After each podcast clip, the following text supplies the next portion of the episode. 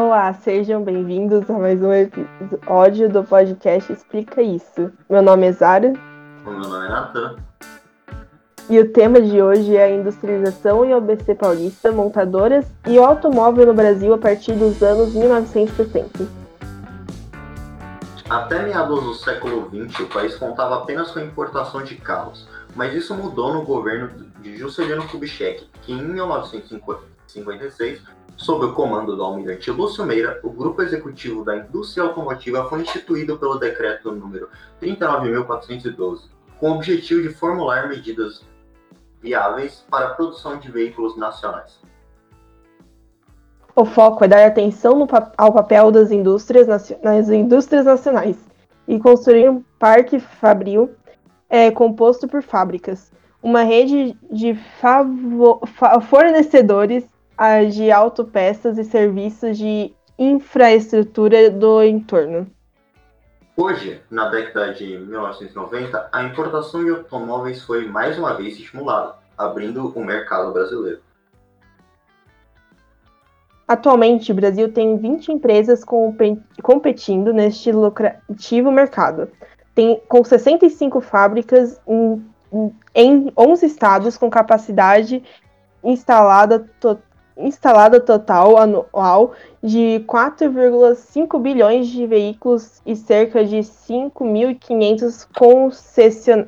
concessionárias. E agora a gente vai para algumas entrevistas com a Ana Carolina Laion. Oi, gente, meu nome é Laion e agora eu vou entrevistar duas pessoas que trabalham em uma multinacional aqui no ABC Paulista. Oi, pessoal, tudo bom? Meu nome é Rafael, sou analista de exportação da Mercedes-Benz do Brasil e vamos ver o que a gente pode ajudar aqui nesse bate-papo. Oi, meu nome é Aline, eu sou engenheira coordenadora de desenvolvimento de produto.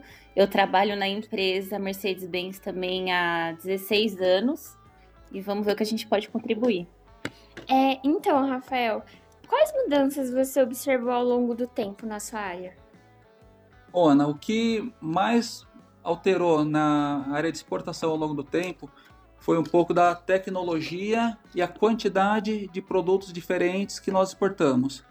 É, teve um grande salto de tecnologia em relação à automatização, é, Big Data, forma de passar as informações para os clientes e auxiliar eles nos processos de recebimento, fatura, nota fiscal e toda essa parte burocrática da, envolvida com vendas. Entendi. É, por que, que o Brasil ele exporta para a América do Sul ao invés da América do Sul produzir os seus próprios veículos? Então, aqui em São Bernardo, a gente tem uma grande vantagem de exportação, porque nós estamos muito perto do aeroporto internacional e também muito perto do Porto de Santos. Então, isso facilita a gente enviar os nossos produtos para os outros países e além disso, quando nós enviamos esses produtos, o país de origem ele tem muitos benefícios fiscais, porque eles recebem esses produtos, eles terminam a fabricação no países dele, gera emprego tanto para eles como para o Brasil, e isso aumenta muito a parte econômica de todos os países envolvidos. Certo. E você sabe me responder porque o ABC é um bom ponto de partido na exportação? Então, isso é muito devido à, à nossa localização, né? Como eu já comentei, a gente está perto de grandes aeroportos e também do maior porto da América do Sul, aqui que é o nosso Porto de Santos. Tá bom, obrigada. É, então, Aline, qual que é o veículo mais fabricado hoje em dia? Hoje em dia, os caminhões mais fabricados são dos segmentos pesados e semipesados. E por que são esses? É, atualmente, esses veículos são vendidos por causa do, agro, do agronegócio e o Brasil é mais focado nesse segmento. Certo.